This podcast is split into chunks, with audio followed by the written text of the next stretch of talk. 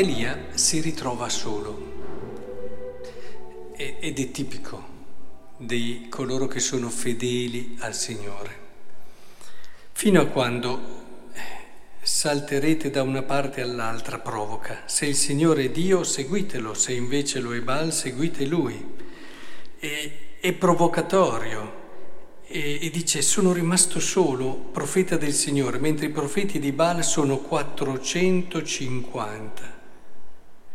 E non è facile tenere la parte della verità. Non è una cosa anche al giorno d'oggi, seguire davvero il Signore con coerenza ti fa ritrovare solo da un certo punto di vista, naturalmente. È molto più facile assecondare il pensiero comune, anche in campo di fede. Eh? Cioè ci sono delle cose che ormai si sono insinuate nel pensiero della Chiesa e sembrano normali e sembrano giuste, ma non lo sono.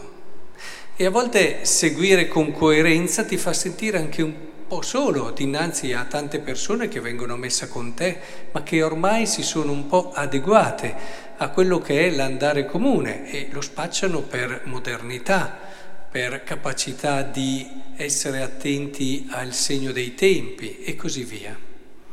Certamente questo processo nella Chiesa ci deve essere di evoluzione, di rinnovamento, ma un conto è lì la grande differenza che non sempre si riesce a cogliere. Un conto è rinnovarsi nella fedeltà e un conto è un rinnovarsi che alla fine relativizza. A volte il confine è sottile, ma chi in un qualche modo vive fino in fondo con coerenza, senza paura, la fedeltà al Vangelo, coglie questa differenza, perché badate bene, tante volte quello che ci fa un po' mediocrizzare, diciamo così, se si dice così, diventare mediocri e quindi alla fine perdere un po' la forza e la freschezza del Vangelo, spacciandolo come una maggiore maturità, è proprio questo aver paura, non essere disposti a rinunciare.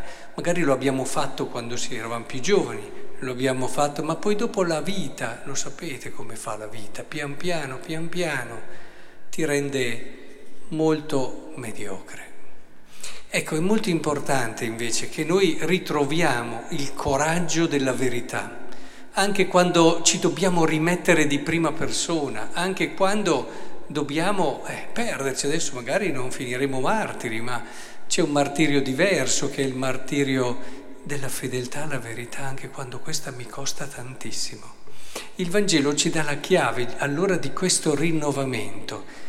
Come l'evoluzione del dogma è un'evoluzione che è all'insegna della fedeltà, cioè è un evolversi per capire meglio il senso di quella verità, così anche in campo etico, in campo morale, nei campi vari della nostra fede, dobbiamo evolverci per vivere sempre di più quella cosa lì, non per alla fine dire, beh, insomma, una volta ero molto più rigidi, adesso per fortuna possiamo anche esserlo un po' meno, no?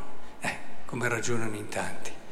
Oppure alcuni anziani che fanno quel pessimo ragionamento che dicono, ah, quando c'eravamo noi c'era da fare, adesso, fossimo nati adesso, terribile, vuol dire che non hai vissuto bene niente, né allora né adesso. Perché anche uno che si attiene a una norma semplicemente perché il contesto culturale lo spinge lì, eh, io non lo invidio. Vivi la cosa, cerca di capirla una cosa, vacci in fondo, anche perché il Vangelo appunto ci riporta lì. Cioè pensate che il Vangelo, che è liberante, sia venuto a liberarci dalla legge, pensate che Gesù sia quindi venuto a dire, beh dai, eh, dovevi osservare i comandamenti, adesso non li devi osservare più. Eh, evviva! No, dice, ma ne do compimento. Cosa vuol dire? Vuol dire quella legge lì, io ti insegno a capirne il cuore, il senso, lo spirito, così la vivrai fino in fondo e molto di più di chi la viveva solo per la legge, perché chi la vive solo per i comandamenti arriva lì Bene, basta, ho osservato il comandamento. Eh, pensate alla carità, arrivo a non offendere, arrivo a rispettare, arrivo a fare quella cosa, poi dopo si dice che il buon credente deve anche fare qualche offerta, farò anche qualche offerta e così via. Pensate ai farisei, no? Ma io sono venuto a dare il senso di quella legge sull'amore, che alla fine ti dice che sarai fedele solo quando darai la vita per gli altri. Quindi non è venuto a ridurre, paradossalmente è venuto ad aumentare, ma non un aumentare, un aumentare capito, un, aumentare compreso, un aumentare che ti dà senso. E perché se stai all'esterno della legge c'è il modo estrinseco, non si dice in campo morale, l'estrinsecismo, osservi le leggi così, dal di fuori, è una cosa giusta, la rispetto, un'altra cosa giusta, la rispetto, ma il Vangelo ti dà quella corrispondenza che c'è tra te e la legge, ti fa capire che quella legge lì ha un senso per quello che sei tu. E allora non ti limiti più ad osservarla da sei, ma capisci che è la tua vita che è lì. E dai la vita. E vivi ogni comandamento in pienezza per il senso d'amore, di relazione, di apertura all'amore di Dio, di donazione totale all'amore di Dio che la legge dovrebbe rappresentare. Questo è quello che in un qualche modo dobbiamo riscoprire guardando al coraggio di Elia, che non ha avuto paura. E provate a darvi un po' di tempo, guardate se qualche cosa un po' si è insinuato nella vostra, nella vostra coscienza. Magari l'avete lasciato perché ormai stanchi, e tutto il mondo va dall'altra parte, almeno lascio perdere, forse allora mi sbaglio io. Oppure quell'altra cosa Ecco, cercate invece nella preghiera, bisogna pregare molto, sapete, bisogna pregare molto.